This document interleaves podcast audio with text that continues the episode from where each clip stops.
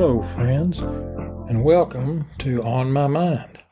I'm Shelley Griffith, and this week I've been thinking about an interesting collection of words known as idioms, I D I O M S, and I'm sure you've heard these over your lifetime. It's a phrase that, taken as a whole, has a meaning that you can figure out just from the individual words. And what that means is, for example, if you say once in a blue moon, that means very rarely if you know that a blue moon only occurs two or three times a year, so you're not going to see something that often. A young man named Scott Matthews, a geologist and author of the Amazing World Facts series, has written a book also titled Why Do We Say That? This is an informative book of idioms and other facts that I found very interesting. I have always been somewhat nerdy when it comes to enjoying the art of wordsmithing, as we call it. I was the actual proofreader on our high school newspaper and have been doing it ever since. I also started a local newspaper column in our area about a dozen years ago and have looked for sayings of all types over the years to include in my columns. I'd like to share a number of Mr. Matthews' descriptions of idioms and general comments that you might not know and it's interesting to look at the origin and why we say what we do all these years later. If you'd like to share any of yours with our listeners, please email me at shelgrif at gmail.com. That's S H E L G R I F at gmail.com, and I can put them in future episodes. So let's take a look at some of the statements in Mr. Matthews' outline, and, and I'm guessing, as I said, that you've heard these over the years. One, straight from the horse's mouth. Horse racing, the sport of kings, has been around for centuries. In 12th century Britain, it was and still is today a huge gambling sport, just as it is in the U.S., the horse racing. Gamblers back then were called punters, P U N T E R S, just like football punters. And these individuals would share tips about the horse's good qualities in order to improve the odds of winning their bets.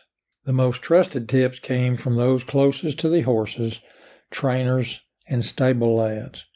These people were actually so close to the horse that any tips were considered straight from the horse's mouth. Today, this idiom indicates information to be trusted if it comes from the person or entity who is best placed to know all the facts about an issue. Another one is caught red handed. This means to be nabbed while in the process of doing something wrong or against the law. Back in 15th century Scotland, it was a reference to a law set up to punish those people who slaughtered stolen farm animals. And to be convicted of the theft, he or she had to be caught with the animal's blood on his or her hands, hence red handed. This still can apply today but you don't have to have the necessary blood on your hands. Another one I enjoy is to let the cat out of the bag. In the early 16th century, traders at market would tie up piglets inside sacks to make it easier for the farmers to carry them home. Some shady dealers, however, would find less valuable animals such as cats and put them in the bags instead of the piglets. If the farmers found out right there at market by opening the bag, this was a real problem for the dealer. But if the farmer didn't want to look and they took the bag home, found out after they opened it the cat was out of the bag, then it was a problem for the trader. Today, this means, as you would expect, to reveal a secret intentionally or unintentionally. Another one, very common, to butter someone up. In India in ancient times, people would throw butter at some of their godlike statues while asking for personal favors.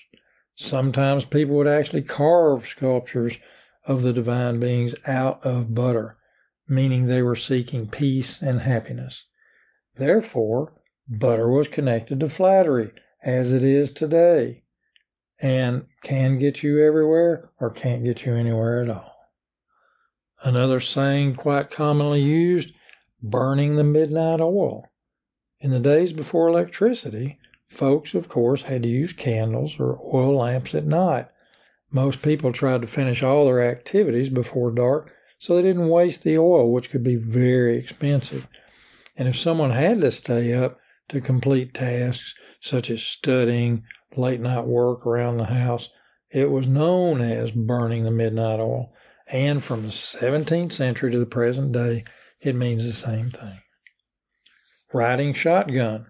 Long ago in the West, as you can imagine, stagecoaches were the main mode of transportation. The trips were dangerous due to the terrain, hostile natives, bandits. And the stagecoach companies would hire men to protect the coaches, and they would sit on the right side up in the seat next to the driver.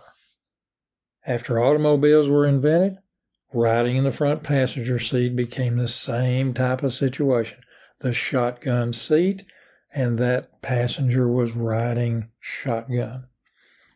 Another one that I certainly can relate to because of my wonderful taste in talking so much is chewing the fat. This usually means to make friendly small talk with others. Centuries ago, residents of Great Britain would snack on fatty, salty pork rinds while engaged in idle chatter. This was very common also in the Royal Navy as the sailors were running low on rations. But they did get pork rinds and they sat around talking to the other sailors on their free time. Red herring. This refers to something that is deliberately misleading or distracting.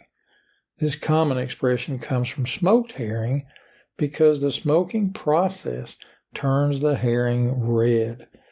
And in the 17th century, red herring was most often eaten by members of the lower classes of society. Hunters often used their bloodhounds to track for small animals such as rabbits and hares, but to protect the animals, the farmers would put out red herring in the woods, and the scent would throw off the hounds so that the hunters never got their real prey. Another fun idiom don't look a gift horse in the mouth.